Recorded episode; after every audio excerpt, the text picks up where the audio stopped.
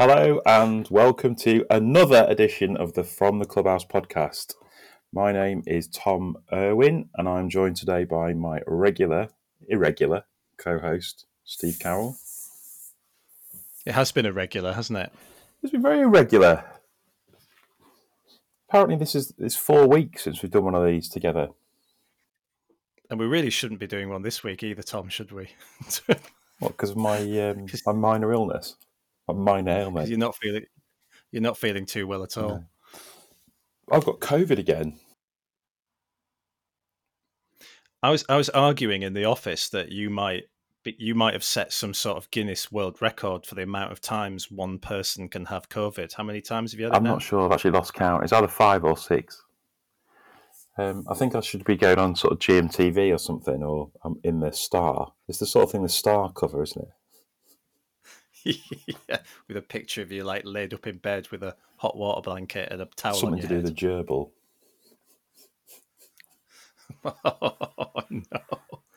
I, I, see. I see. We've cleaned up our act in the past month. Uh, yeah, I don't know why I'm quite so susceptible to COVID. I keep testing in the hope that it's a funny thing because you sort of have these funny symptoms, and people obviously think, "Oh, he's obviously not that ill." Then you do a COVID test, and I was like, "Ooh."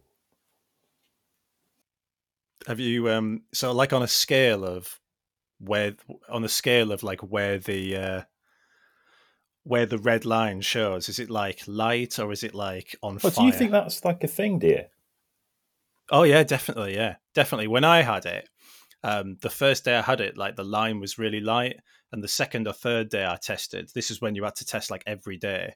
Um, it was like compulsory, wasn't it? If if my memory serves, the second or third day it was like basically just bleeding off into the rest of the kitchen. It was so black. It was so. Well, it's a funny thing. It's all, but it's all. We've all gone a bit retro here, haven't we? With COVID chat, I've got a very dark red line this morning. I would say it's sort of almost maroon. oh my gosh. Why are we doing this? Why did, Why are you not in bed? Because I'm bored out of my brain, aren't I? Because I'm, this. I tell you what. One of the reasons I've done this podcast because of flipping kids' holidays. I don't know what you've been doing. The same. The same. The same. The very the same. same. The very same. So I sort of started feeling COVIDy when I was like gumping around Alton Towers on Monday thought, oh, we'll go to Alton Towers on Monday. It'll be quiet because all the schools have gone back. Oh no, it's a local school inset day as well, so it's literally the busiest day of the year. Uh, and then the following day, to sort of offset the kind of chavness of Alton Towers, we decided we were going to walk up a hill in the Peak District, which is just absolutely ideal. It's what you want to be doing, isn't it? With a round six of COVID, I know what I'll do. I'll walk up some Scafell Pike, whatever it's called. Anyway, so that was bad. I think uh, it's probably important for anyone who's listening who's still like in pandemic mode to note that at that point when Tom went to Alton Towers and went up the hill, he did not know oh, yeah, he had no, COVID. Yeah, good point. Now I'm very responsibly isolating, so you have indeed. Yeah, I haven't seen you for weeks. Uh, and other than that, it's all been very. It's all been very school holiday. Had a week in Northumbria, Thumberland, Northumbria, Thumberland, Thumberland. I don't know which one is it. Northumberland. Right. Took my kids to the Morpeth Golf Centre. Also took my kids to play the 12 holer at Wyke. That was quite good. I refused to pay school holiday prices. We wanted to go to Edinburgh. I had a brief look at hotels and thought, no. I mean, I, it, it is a bad time to go to Edinburgh in August because I think it's fringe, isn't it? Um, so I may go. I may. I may revisit this at the end of October half term. But I took one look at the prices and said, We'll just have a holiday at home, Amy. So you're going to be one of these people who ends up taking their kids out of school to get some cheaper prices? No, I wouldn't say so. Amy had 100% attendance last year and she was like massively thrilled about it, like more thrilled than someone should be about having to go to school every day. Um, but she gen- she genuinely loves got, it. I mean, she's got some credit in the bank. She'll probably have like a sabbatical if she's done 100% last year. Yeah, exactly. And I, I, I do have family who live on the other side of the world who I would like to visit at some point. So I'm ba- we need to bank that credit yeah. and hopefully not and hopefully not get a fine. Anyway, so it's been an absolute disaster of a period for the From the Clubhouse podcast. A, I've played literally no golf since uh, work round a couple of weeks ago, and B, we haven't been in the same place, have we, since a long time. You did have a very cool podcast with Geoff Shackelford. Did you enjoy that? I did, um, and his book is a very good book, um, and you can you can buy it by clicking on the podcast story on our website because there's a link there to buy the book from our good friends at Amazon. Golf architecture for normal people. It's such a great title, isn't It it? is, yeah. It's such a great title. I need to give it a listen. I haven't listened to it yet. And then you've also been playing an absolute ton of golf. Well, I mean, I wouldn't say Come a ton on. of golf, but, but but when but you know when you when you accept that I generally play very little golf, um, I have at least got into the habit of playing once a week for about the last six weeks. And this has sort of been an, in- an interesting thing because approximately eight podcasts ago, you sort of committed to um, submitting every single round you played, uh, or every single, what's the word?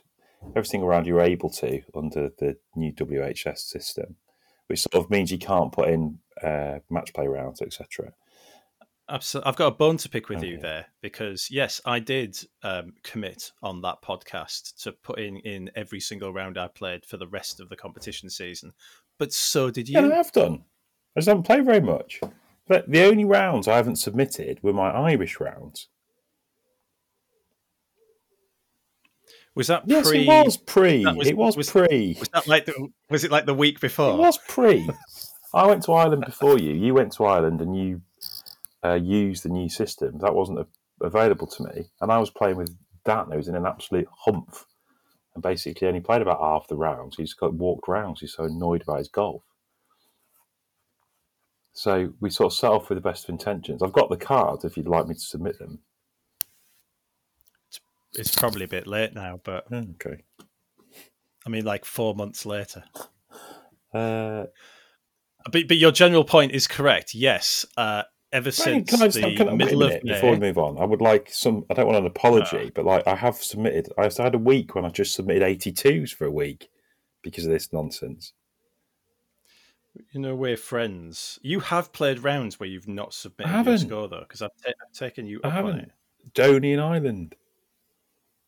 I played that round at Scarcroft with the people from the office and shot seventy one. Got and got my handicap down to a much more agreeable one.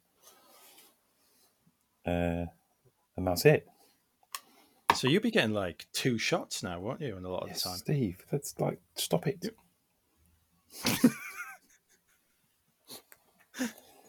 like. Oh God, you you've put more scores than I have in.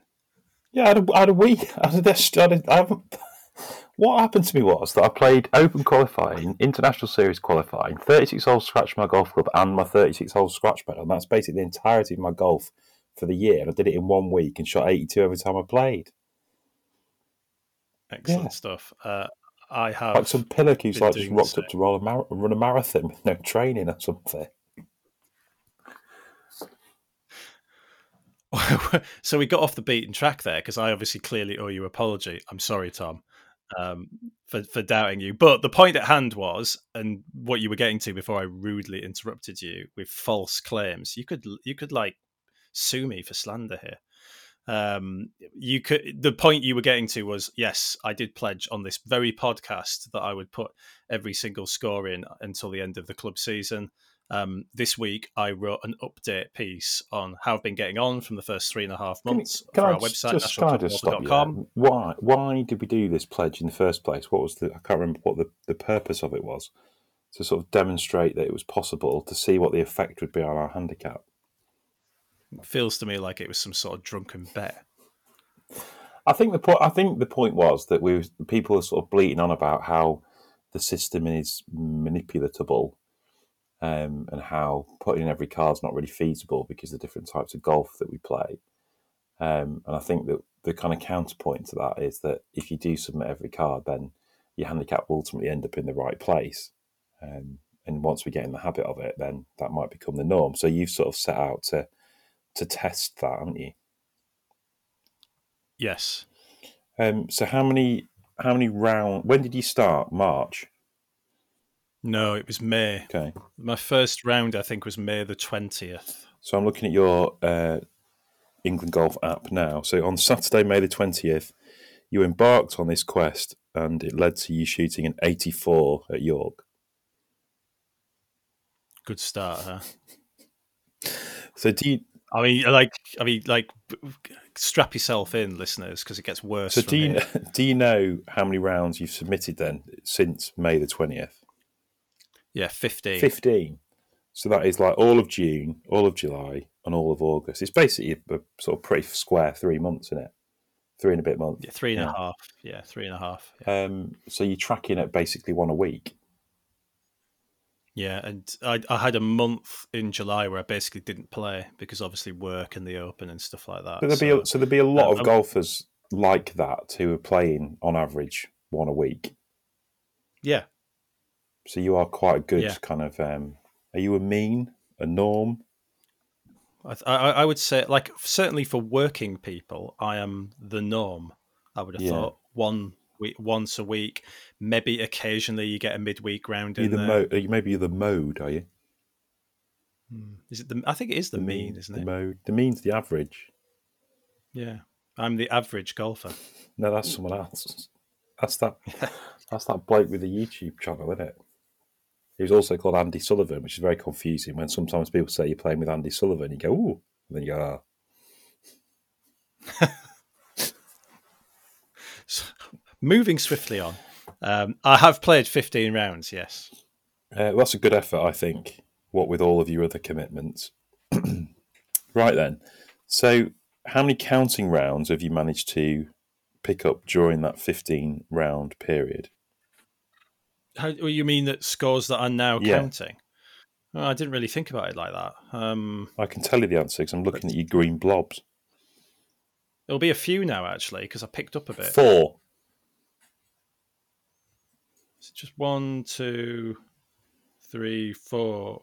Uh, yeah. Oh no, I'm looking at you. Sorry, stalking. Um, dashboard. One, two, three, four, five. Five. Yeah, five. Because that one on May the twentieth counts as well. Right. That was the first one. So five altogether. So basically, one in three of your rounds. yeah, I would have thought. but they are and they are making up five of my best eight. So they are. Do we think that? Do we think that um, five out of fifteen is like that? That sort of tells us you've been in good form. I'm not sure what it tells us. Um, to be honest, um, It feels like that. I, I, I mean, if I think if you, I mean, look for people who want to see him, um, I'm prepared to publish them. I published some of them on the piece. There's no secret about my rounds. Um, my, my golf since May has been dreadful, absolutely dreadful, like off the charts bad actually compared to how I used to play a few years ago. Apart from one golden weekend in August. Um, where I basically shot 78 and 78 on consecutive weekends. Um, and that has basically put me right back where I started. So you're going to, you're to ask me where I was and where I am. I started at 10.9. I'm currently 10.9, um, 15 rounds in. But largely, my golf's been there's there was one or two rounds that was all right, that have been all right, but largely my golf's been tragic. Um, I am I was a single figure handicapper, as Tom reminds me, and I have now come to accept I'm not a single figure handicapper anymore. And in fact, for a lot of this season, I've not even been an 18 handicapper, really. I've put some very high scores in. But then I had this amazing weekend on the back of one of the best golf lessons I've ever had on the Tuesday. Um, so I'm going to big up Mark Rogers at Yale Golf Club because he just gave me something that I could immediately visualize, and then I went into that weekend. First shot I hit on the on the um, on the range, I thought that's different, um, and then shot 78, 78. So, I guess part of the I don't want to be so, sort of offensive about it, but for for amateur players and for club golfers like ourselves, a lot of this stuff is stop clock stuff, isn't it? Like if you play enough, occasionally you're going to have a good round, right? Yeah, yeah. and There are all, there are obvious reasons as well, which we can talk about. But ultimately, so I had a very good lesson, which helped. But ultimately, as well, I got to a point in my handicap where I just got enough shots back where I thought I'm pretty competitive here now. Um, and whether that's in my head or not, it does give you a feeling. It does give you a different feeling on a golf course. So the first time I shot that 78, I'd played so poorly over the previous few months that my course handicap had gone up to 14. Um, so I was getting 13 off the playing handicap. I mean, you've played with me enough, Tom. I know I've played some bad golf, but I am not a 14 handicapper. I'm better than that. Um, and so I walked onto the tee that day and I thought, crikey, I've got a lot of shots mm. here. Um, and then I got off to a good start. And then you get off to a good start, you get a bit of confidence, don't you? You roll a few putts in and it metamorphoses. And then what happened to me was I got cut 0.8, I think, for that round um, because I hadn't really stopped to think about how I would be cut. And we can talk about this actually because it's an important point how you're cut and how you're not cut. But I got cut 0.8. So I shot net 65 and I went into the competition the next week having been cut 0.8. And I just thought, I'm going to do this yeah. again. Yeah. I've got loads in hand still. And I did. I shot net 66 this time because I'd lost a shot. I shot 40 Stableford points. So, so have you now, and have you now come down again? Yeah, so now I'm down. So now I'm down to ten point nine. Well, I, I was down to ten point seven. I had a counting round that came off about two weeks ago, so I've just dropped back up to ten point nine. Okay. But I'm exactly where I started. Right. Well, I mean that is interesting in itself, isn't it? How has it been when you sort of turn up to play a social round rather than a competition round, and you sort of know that you've got this commitment to put your card in? How's that affected your brains? Um, in many ways, although I'm getting more used to it now. So, um, firstly, I think you've got to get into a social group. If you're not, if you're playing a social round, you have to get into a social group where everyone's comfortable with the fact that you're going to put a score in. So, um, my playing partner that I play with from Newcastle, he doesn't really like to put scores in. Um, so then he has to put up with me while I put a score in all the way around. And um, that is a bit different because normally we'd have gimmies and pickups and things like that. And obviously, I'm having to haul out. So I'm treating it very, very seriously. He might not be treating it quite as seriously as I am. He's just acting as my marker. When you're doing it in a club environment, my home club, um, and I'm playing sort of in a three or a, or a four ball perhaps, then you've got to be very, very clear to the people that you're playing from with from the outset that I'm doing this. I, I say it to them. I say it to them, Tom, before we even get on the tee. I say I've been putting every round in for handicap. This is this is what I'm doing today. You just need to be aware of that. Um, and you, when you do it through the England Golf app, or when you do it generally, I mean, you don't have to necessarily do it as medal um, so you know the, the, England Golf app will count it in Stableford points as well, which does allow you to pick up, you know, when you pass net double bogey and so on. But it but it does take some getting used to, and you do have to be a bit clear with your playing partners about what you're going to do. I don't think they'd be very happy if I like got onto the first green with them, and then suddenly I, they're all picked up because they can't score or they've had their gimmies because it's a fun game, and I'm basically like toiling over a three and a half footer. Um, I do think you have to be clear. So that that is that is a bit different. Yeah, so I think that you sort of erred into the uh, the realm of of playing partners there, and that I think is something to talk about. Um, I was more wondering, like, about what do you think the impact's been on your golf? So, um, previously there might have been like a very clear distinction between, oh, this is a social round, this is a competition round, and you kind of get that pomp and ceremony that comes with the competition day. But the, there's a, the other side of that is that when you turn up for a knock, you might hit driver a bit more. You might not look at your puts for quite so long. Um, your kind of attitude might be different. You might be trying a new club out. You might try hitting different clubs off tees. You te- you treat them more as a social round or a practice round. That's a different thing. But if you're saying, "All right, I'm submitting every every card," then is that out of the window, or are you still doing that sort of thing and then taking what comes, or are you, are you finding that each round is probably slightly more disciplined than it was previously? Um, I'm treating it like a competition. Yeah, I'm treating every round as if it's a competition, and um, I've got to tell you, I don't like it. Mm. I don't like it. Uh, that's just me. That's just me personally. I, I, have been contacted since the piece went out by a lot of people who talk to me who say they do put every round in just a standard. They really like it. Um, they really think they've got a very accurate handicapper as a result. It's a really good judge of their form. Um, maybe this has been hurt by the fact that I've played some pretty awful golf over that period, but I've just been at, at times, Tom, I've just been largely miserable doing it. Um, you know, as I've racked up another. Like, let me give you an example. Right, I was at Hartlepool on on Sunday, um, and I was putting another score in, obviously, and I went round the first nine in eighteen points, so carrying on the form and then I proceeded to score five points in five holes on the back nine. And I just, I just like, I was just here we go again. Um, and you, I just, you just don't think about this stuff when you're playing a social round. I hit a double bogey. If I play with you, Tom, we just go for a knock round all Woodley, and I hit a double bogey. I don't care right? I don't, I don't care about it. We just move on to the next hole and off we go. And handicap chiefs will say, well, yeah, just just shoot your score and just just play you around and, and don't worry about the score. Well, the fact is, I do worry about the score.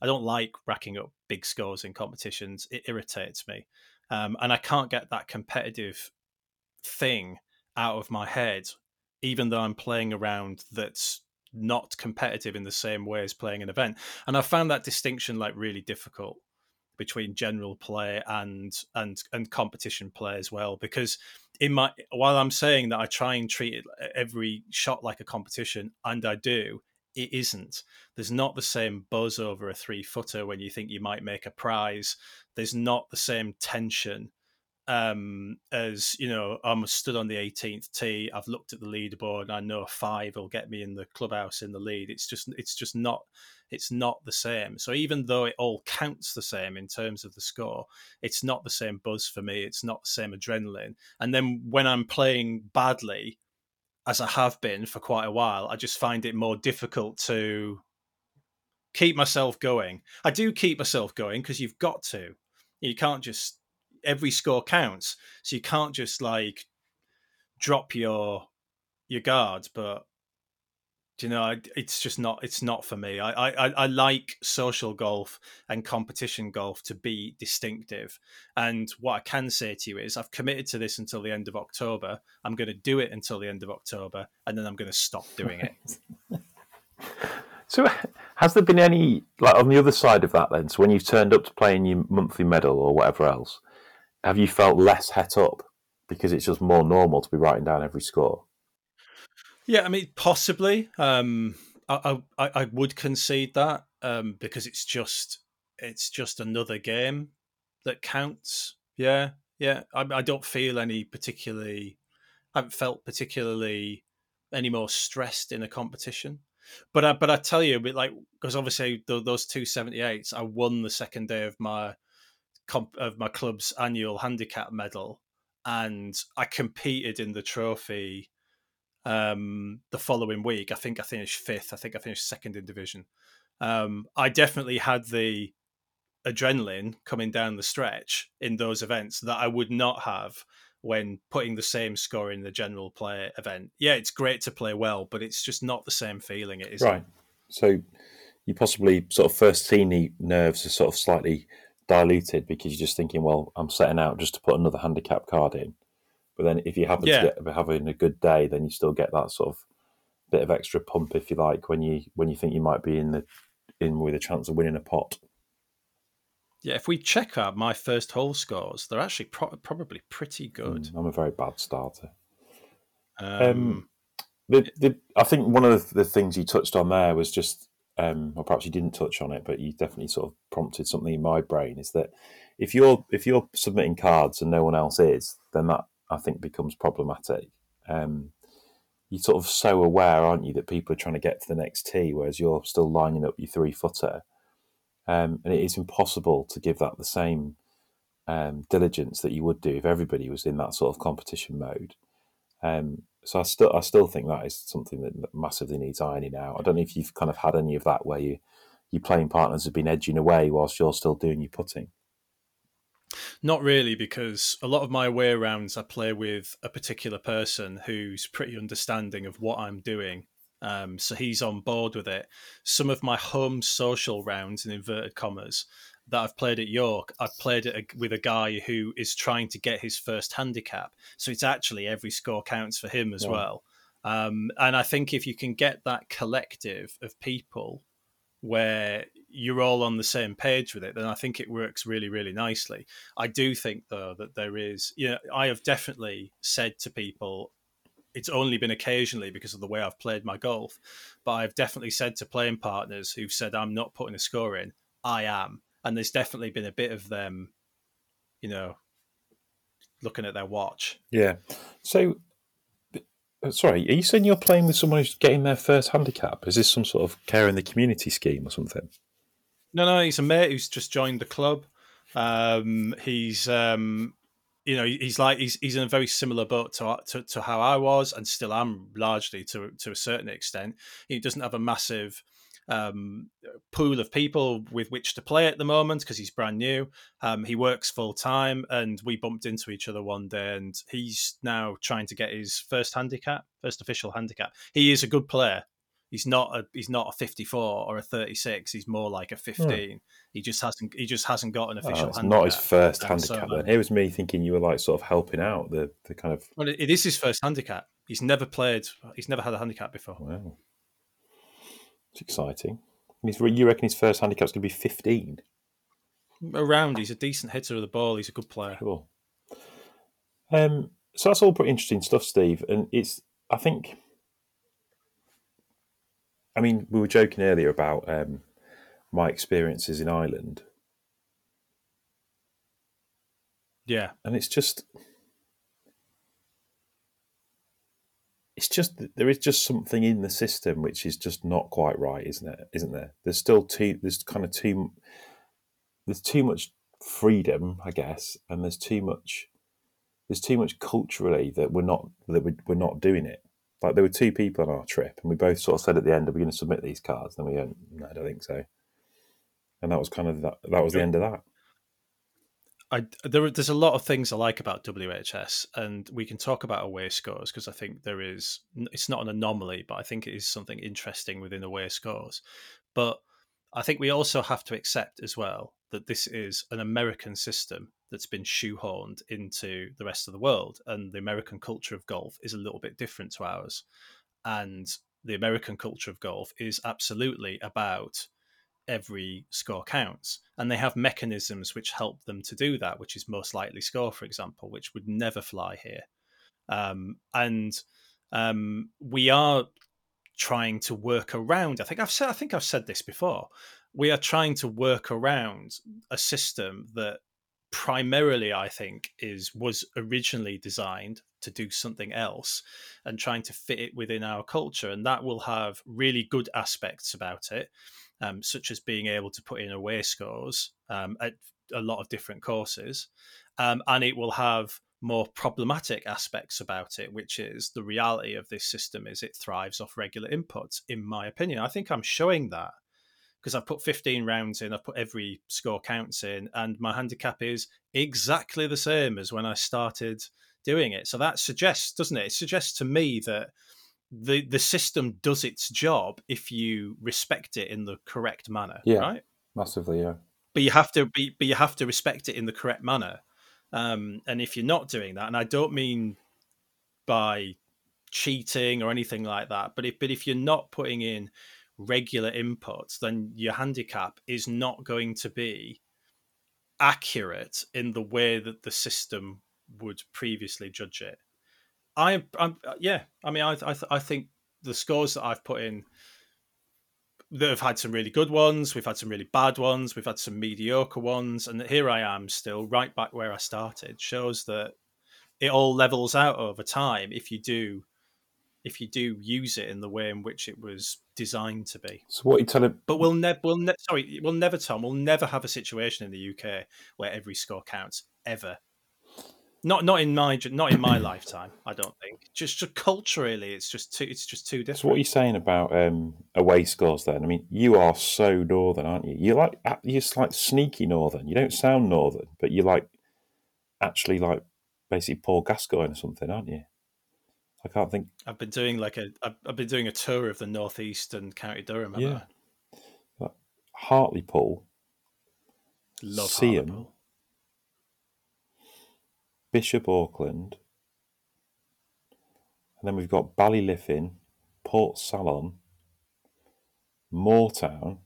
These are all away rounds in your numbers. I'm not noticing many green away ones, Steve. Oh, thank you. which which is coming to the point, an interesting point that I think I made in the piece. So I don't know whether there is anything in the World Handicap System algorithm that accounts for the fact that it's probably harder to play away from home than it is at home. Uh, you, you you would probably say that course rating and slope would even itself out over time, um, but I'm not sure that's that that's not my experience of it. So um, with my within my 15 rounds, I've played seven away from home and eight at home, and this is probably not enough data, which is why I'm going to carry on doing this for another couple of months, so I can come back to you at the end in, in November, Tom, and say definitively either way what is the difference between away scores and home scores on my record. At the moment, the average differential is five shots different. I'm five shots worse away from home than I am than I am at home. It's 17.34 against 12.5. Now, clearly there'd be a couple of away rounds there that are very bad, and there are a couple of home rounds that are very good. So they are uh, the scales probably aren't quite right, but give me another 10 rounds, hopefully, before the end of October, and we'll have a much clearer picture. But it did, it, you know, I've been playing these away rounds, been struggling round and trying as best as I can, but I don't know some of the shot lines on courses I've played for the first time. I don't know where the hazards are. I don't really know how the greens slope. I have not the familiarity that I have with my home course. I've obviously played a lot of times, and I, and it just struck me that if I played a lot of away rounds to the point where they became a clear feature of my WHS record, and I continued upon this trend, then those those away rounds are going to start to artificially weigh, I think, on my home scores, and they're going to artificially affect my handicap. Um, and I, I, I sort of had the feeling that, like, I've, I've, I've, I've had good home rounds dropping off that have not been replaced by away scores that have been so bad. My handicap has gone up as a result. result. And then I came back to York after like a month of being away and playing golf elsewhere, had a course handicap of 14 and rubbed my hands together and thought, come on, I've got loads here.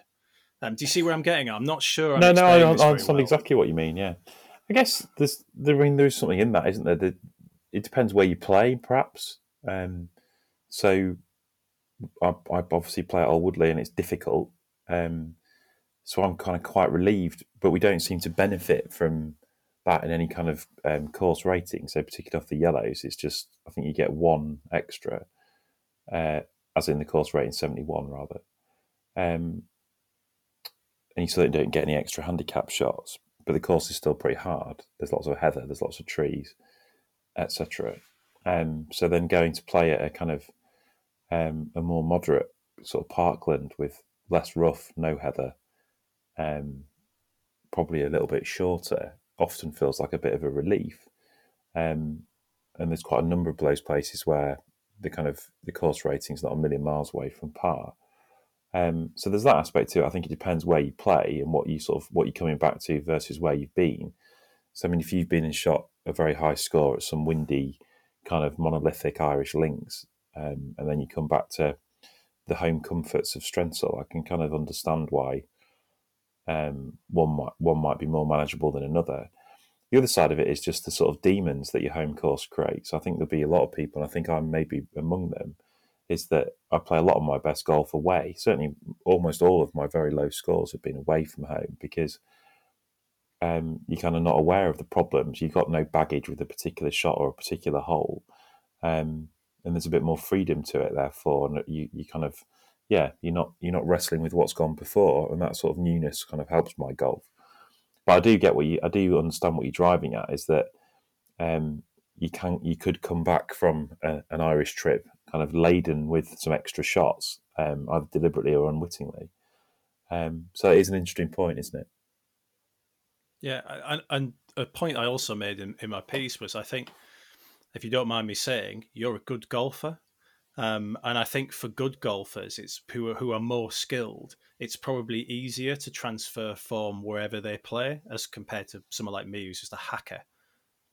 So you think that actually you've you the for you for a kind of um, mid handicap golfer, the, you find a way to do it at your own course, and you need you need time to find the way to do it at the away course, where an away course just is just going to be receptive to good shots like any other.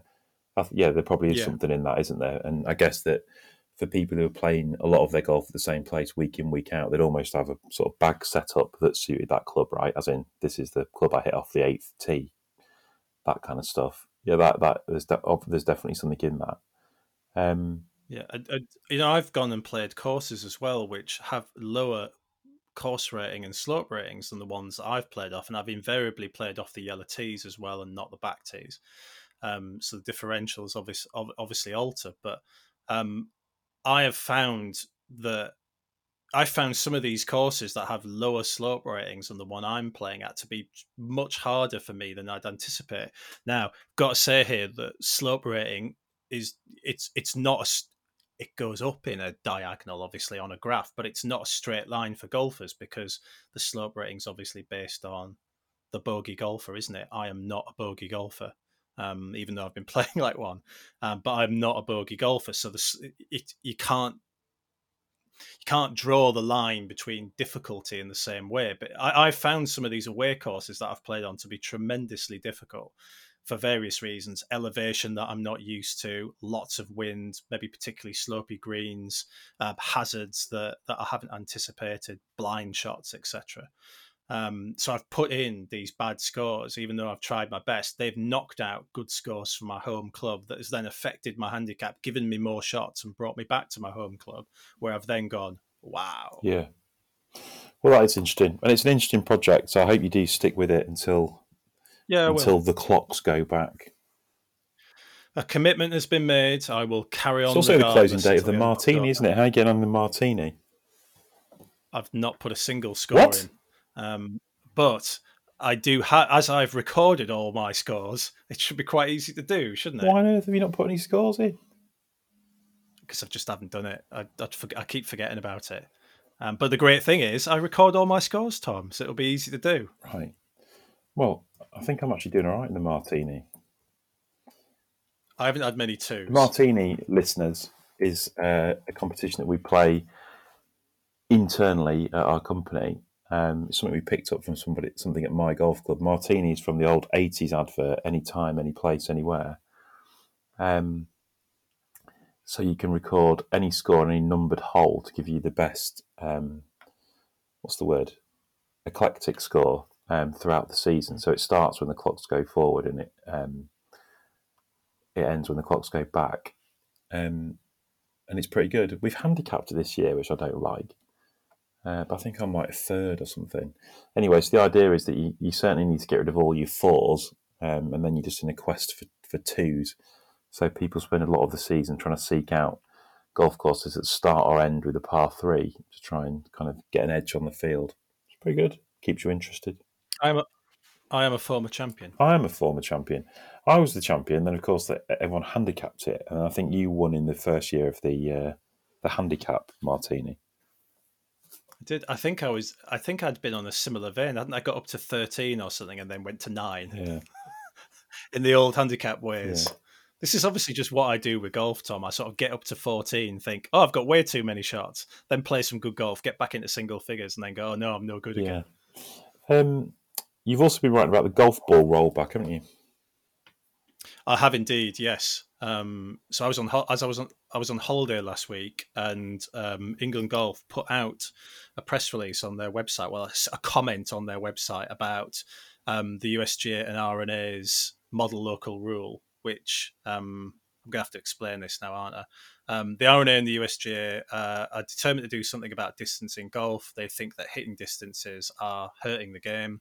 So, in their last update, which the comment period for which has just finished, I think last month, um, they advocated a model local rule, which they probably won't like me saying this, but the reality is it essentially bifurcates the game because the model local rule would allow elite competition organisers to bring in essentially a tournament ball that met certain specifications.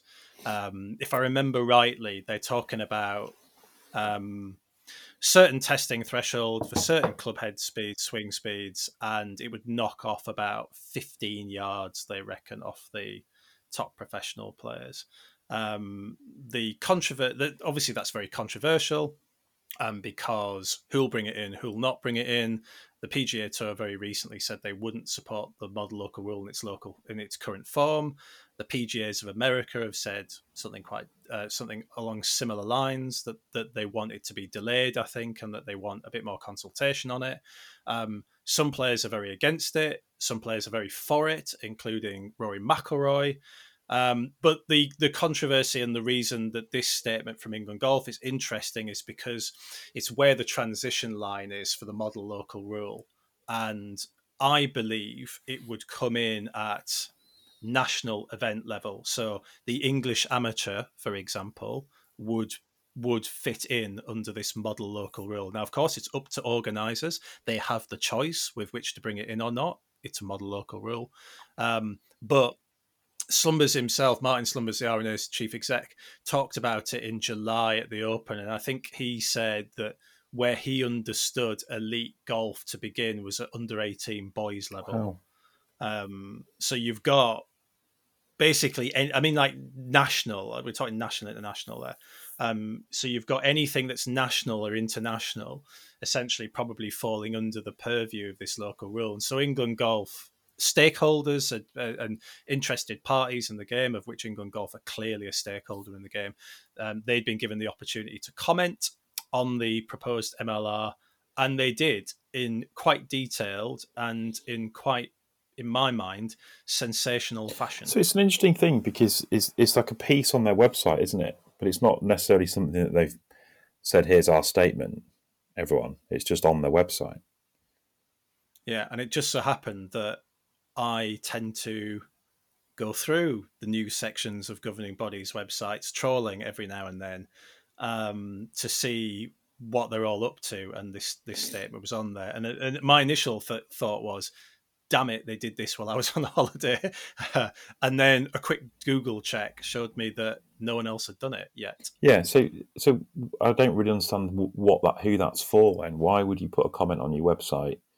Not make it sort of not push it into the public ether. It's obviously a response to um, the R&A's position on the golf ball, um, but it's a really it is a very interesting thing because um, the USGA and the R&A have made this announcement, and they've got they seem to have very few allies among um, the other the other people responsible for the kind of the, the governance of golf. Yeah, I mean, I don't know whether whether EG put out a press release about it. I was on holiday. I don't think so. I don't think they did. I've gone through my emails. I can't see it. Um, I mean, I suppose they would see it. I can't speak for them, but I suppose they would see it as just uh, a positioning. This is what our position is as a governing body. Um, but it was, um, I mean, if you read it, and, and I do, I have written about it um, I've, I've covered a lot of the statement in full, particularly regarding the amateur side of it. They do make some comments on the professional game as well. And statements available. If you click on the piece on our website, you can click on the link to the statement. I mean, it's pretty strong stuff, I think. I mean, they, they're basically saying they don't believe there's an issue within the amateur game in terms of how far the best amateur players hit the ball. They said they've not encountered situations where they consider current or previously used courses obsolete due to the distance elite amateurs are hitting what? the ball. Right. Um, and that's pretty amazing itself. I mean, I've played in the Brabazon at Alwoodley with some elite amateurs, and I can tell you that people like Wilco Nienaber were making some of the holes very obsolete. They, I mean, just going on, Tom, they said they had huge concerns over the proposed transition line from amateur club and regional golfers to elite level, and I sympathise with, with because we've talked about some of this ourselves. We, you know, we've talked in podcasts about what will happen for those players who play both club, county events, and national events. Are they essentially going to have to tote around two balls? If if that model local rule is implemented. So are they going to have the ball that we all play as club golfers, and then a tournament ball that's for use in in in uh, top amateur events? And there is abs. I mean, like I don't think there's any doubt here. There is absolutely the prospect of someone coming unstuck there. Someone is going to use the wrong ball in a tournament and they're going to get DQ'd for it. That that is going to happen. It's going to happen because it's just human nature, isn't it? Um, so anyway, England Golf directly said about that. They said um, some really strong stuff actually. They said even if the MLR is not to be specifically directed towards junior golfers, under 18 golfers proliferate in open amateur events, and the movement of such goal, young golfers between MLR events and not MLR events will be unnecessarily challenging for them and actually unfair. That's pretty. That's pretty strong stuff. And then going on, they they said they had some some following questions for such golfers, which was how would they basically obtain this different MLR product? Um, would the cost of developing it with a limited market be likely to be passed on to handicap golfers via increased prices? Is there an expectation that elite amateur golfers will have their ball purchase level demands increased to purchase two different products? When would elite amateurs get the chance to practice and or be fitted with golf balls of different playing characteristics, given that they'll also be practicing for and competing in non-MLR events? And how can their elite amateurs consistently develop and improve when they would all in probability be flip-flopping between products throughout their season? It's not massively temperate language, is it? It's pretty. No, and I get what, what surprises me about it, and I guess some of the response generally, is that the R&A have said, like, look, I, I think that what the, the R&A have said, and you kind of get this, it's a bit like the BBC, isn't it? The R&A have said something, and all of the kind of rollback traditionalists have all said, it's not enough, it's not enough, it's not enough. And then everyone else has said, what are you doing? Leave it alone. There's nothing wrong. Um, and I sort of think when that happens, you know they've got it about right because they've sort of offended everybody. Um, my personal view on it is that I think they have got it about right, and I think something does need to be done to protect some of the um, traditional venues. It's basically on Augusta ball, right? We've done this before. That we we want to be able to keep going back to the Masters and not have people um, driving the third with three wood or whatever. Anyway, so so then that is obviously a big change for the game. So, what surprises me about the England Golf Statement, or we're, we're sort of discussing it through the prism of the England Golf Statement, is that the, the language and the sort of tone of it is very oppositional, whereas what they're actually doing is just querying how it will be rolled out. So, but every, everyone wants us to be able to go back to Augusta. Everyone wants us to be able to go back to um, Oakmont. Everyone else wants to be able to go back to it would be great if we could play golf at Cypress Point and other classic courses in the states, right? Um, it would be good if that um, things like the Brabazon could keep going to venues like Alwoodley, um, and these clubs not be able to force back tees in. So I think, and I don't think there's anyone who would necessarily disagree with that particularly fervently. You understand that there's going to be sort of operational difficulties and logistical difficulties in terms of the rollout, and particularly in that sort of crossover area of the players who are playing for their countries or in national events, and therefore going to be sort of playing in two different codes almost. Um, but it's not unmanageable, is it? And it's just such a small number of people. Yeah, I mean it's interesting you talk about Cypress Point because that would be a really good yardstick because the Walker Cup's there in 2025, yeah. isn't it? Um, so pr- before this uh, model local rule, if implemented, would be would be brought in. And I mean, we saw enough stuff last week at St Andrews, didn't we? About um, you know stories about amateurs driving the six, 418 yards, and all that sort of stuff. So you know, the, you, the the the possibility of the old course becoming obsolete is very real and present. Well, yeah. It? So, so I think it's it's a very peculiar thing, isn't it? And it'd be interesting to see how that sort of develops, um, and probably something we should dig into further. I mean, the thing that just struck me about it was, and the, I mean, I, I, saw this late at night. Actually, I was just trolling about half past nine, and it made me jump up in my. I was like, I was like lit, lounging around in bed. It made me jump up because it was just like I, read it and I just thought, has anyone else done this? Because it was just the tone of it was really, really strong wasn't it? Normally you just get we are concerned about this you know we, we have we have a number of we, we maybe you go as far as the pga tour says where you say you know we can't support this in in in in, in its current form. But you don't you don't normally see you don't normally see governing bodies saying huge concerns do you? No it's very very peculiar very peculiar. Um, but i guess it's a sort of big it's a big topic for people isn't it? Um, and it's gonna it's gonna rumble I, on and on Well, I mean, at, at elite amateur level, I mean, I know it is, as you say, um, it is a very small percentage of the number of golfers. It's a very small percentage um, who will be effective. You know, a few hundred at most.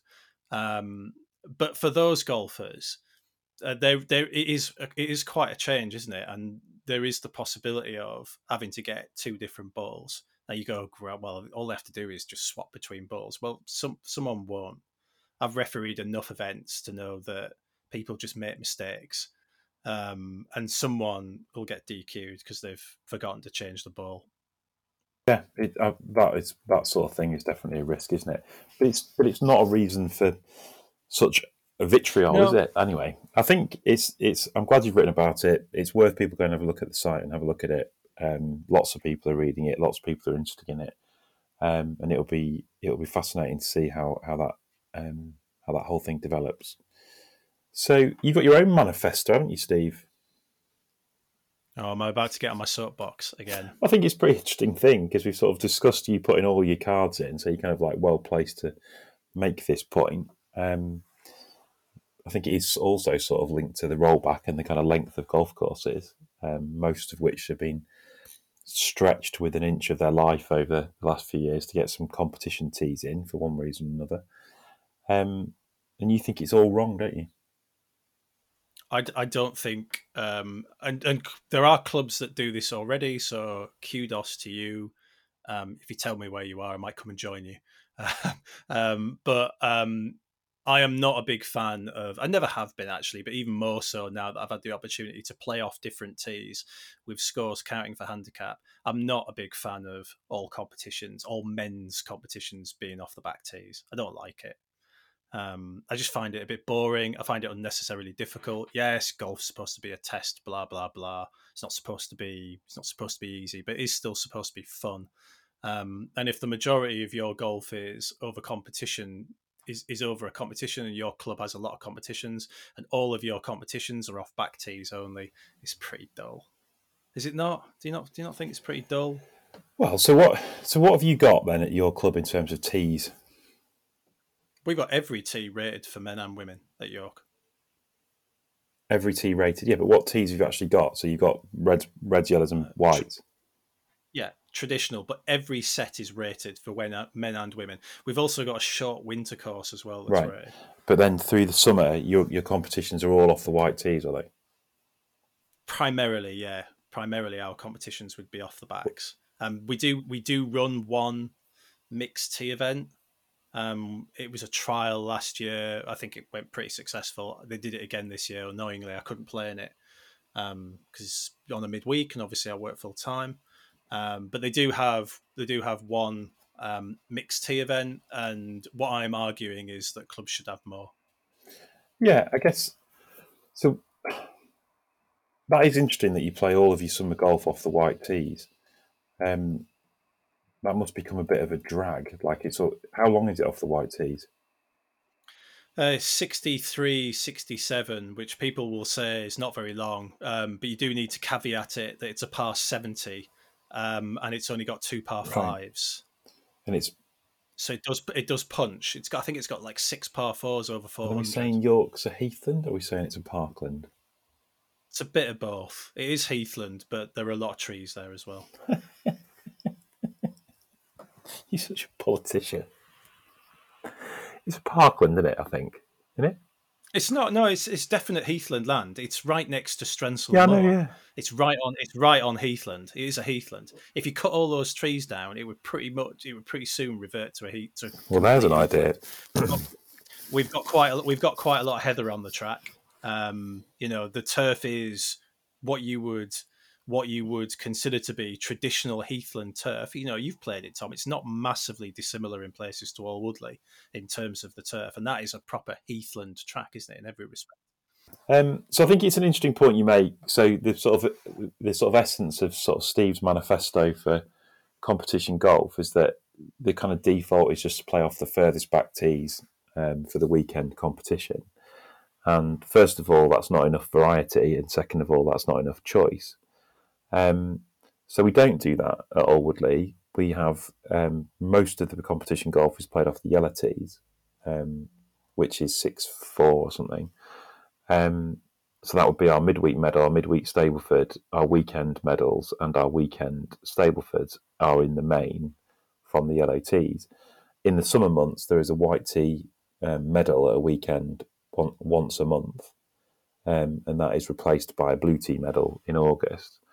So really, in the season, there's probably six six rounds that are off the further back than the um, than the yellow tees.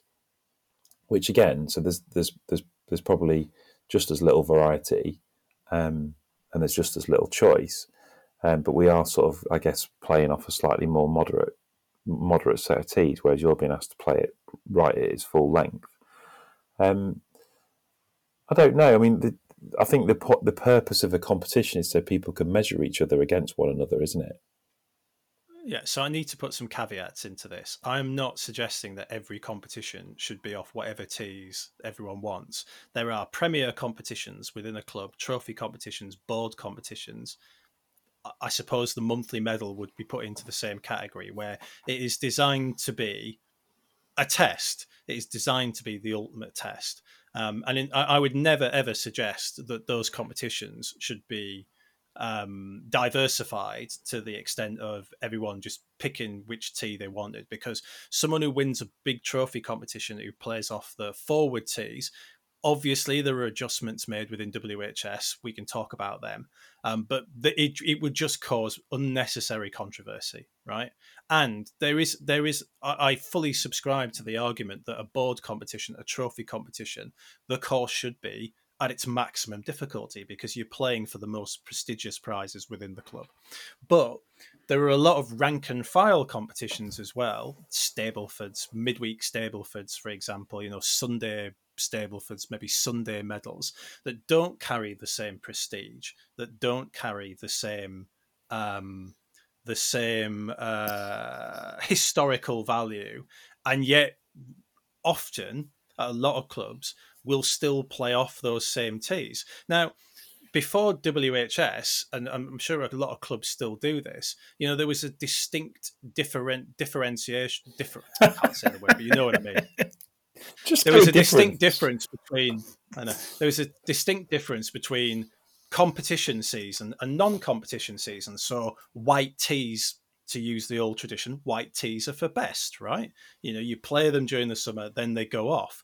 So why don't we do the same with with our competitions? Why are all our competitions always at the limit of the golf course? If the competition isn't a trophy comp, if it's just a standard competition, then why not diversify it a bit? Um, and I'm not. I'm thinking about this selfishly because I don't like playing off 6,400 yards. People can like people can layer that one at me, and I'll I'll take it on the chin. Um, but and other people will say, well, this is what the handicap is for because it changes depending on the difficulty of of the golf course. My argument, if you look at course and slope ratings, is it doesn't really. Um, between white and yellow tees, it might be like a shot um, for obviously, obviously for higher handicappers, that might change a bit more, but it doesn't. It doesn't fundamentally change the the the, the target of it. And I think if we allowed people to play off different tees, we'd actually make competitions, some competitions, a bit more equitable for certain players. I'm thinking particularly about older players. I played with an old guy a couple of weeks ago who couldn't make the carry on a lot of on a, on a number of our holes. His handicap, I can't remember what it was, but it was high. It was like 36 or something like that, and it didn't make any difference. It made no difference. He couldn't make the carry off the white tees. It was essentially pointless for him to have entered the competition at all. Now he entered the competition because he wants to play golf and he wants to play.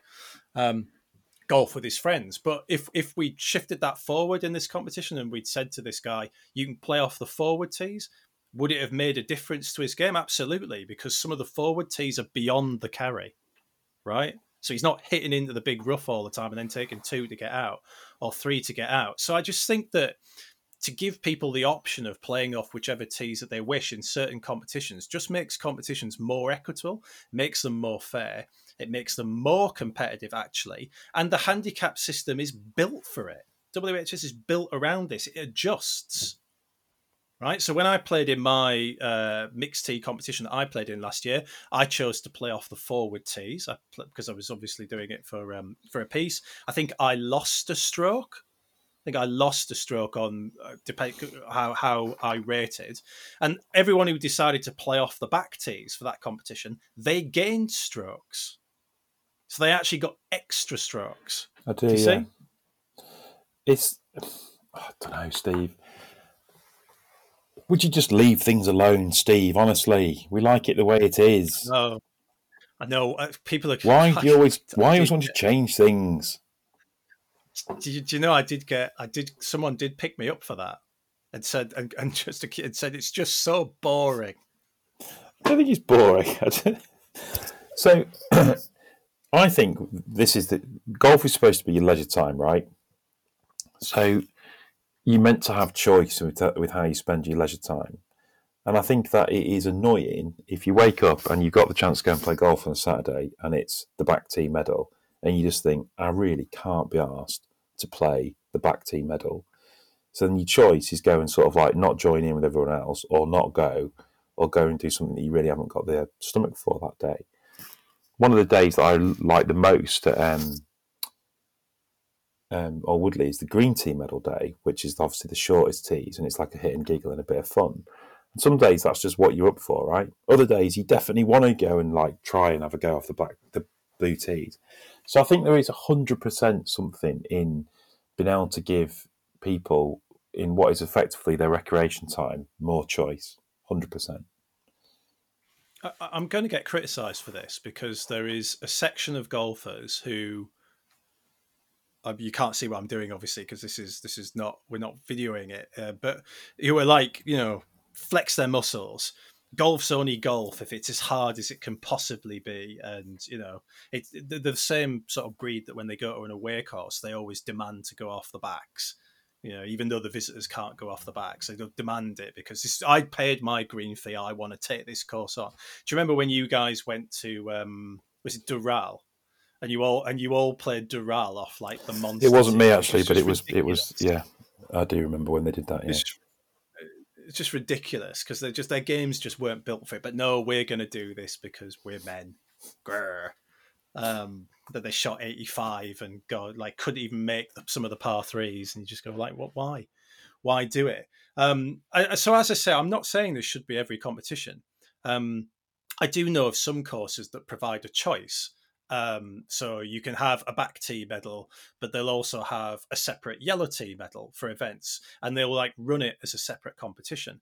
But you don't need to run it as a separate competition. You know, mixed tee events within WHS provides the for the possibility of everybody playing in the same event and feeling like they're part of the same thing.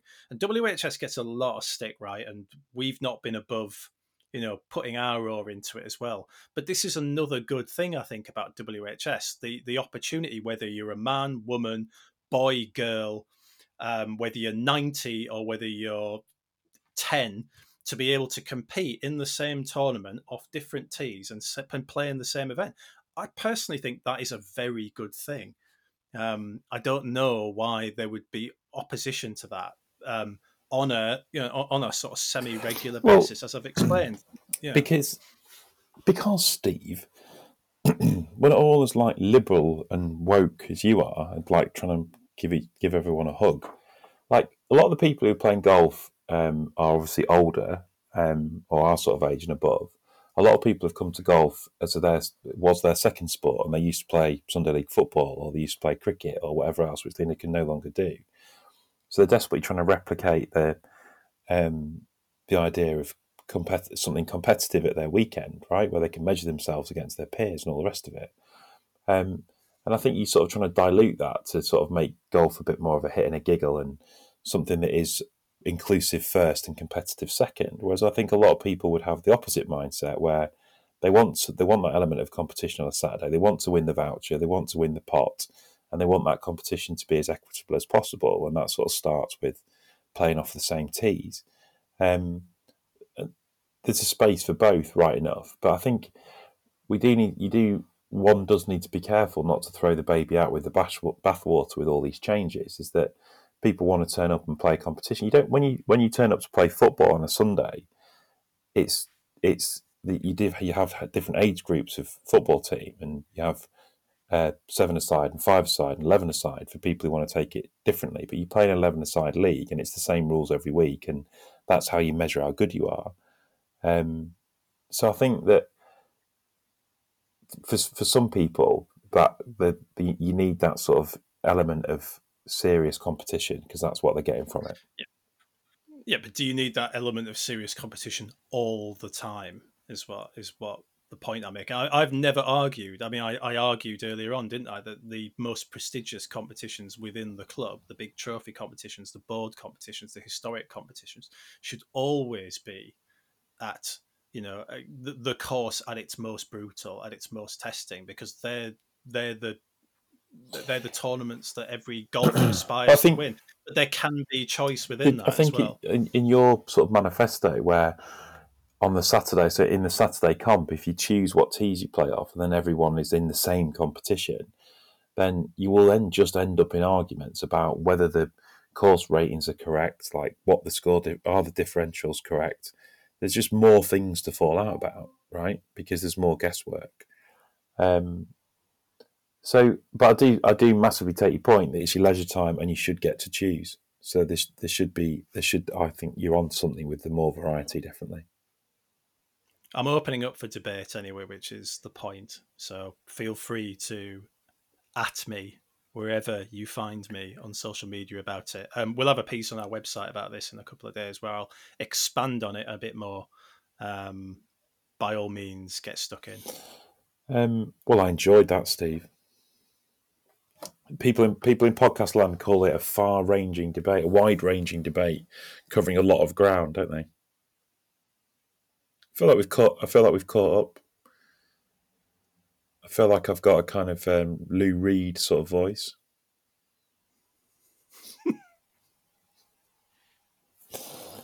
um, and I feel like it's probably time to go, isn't it?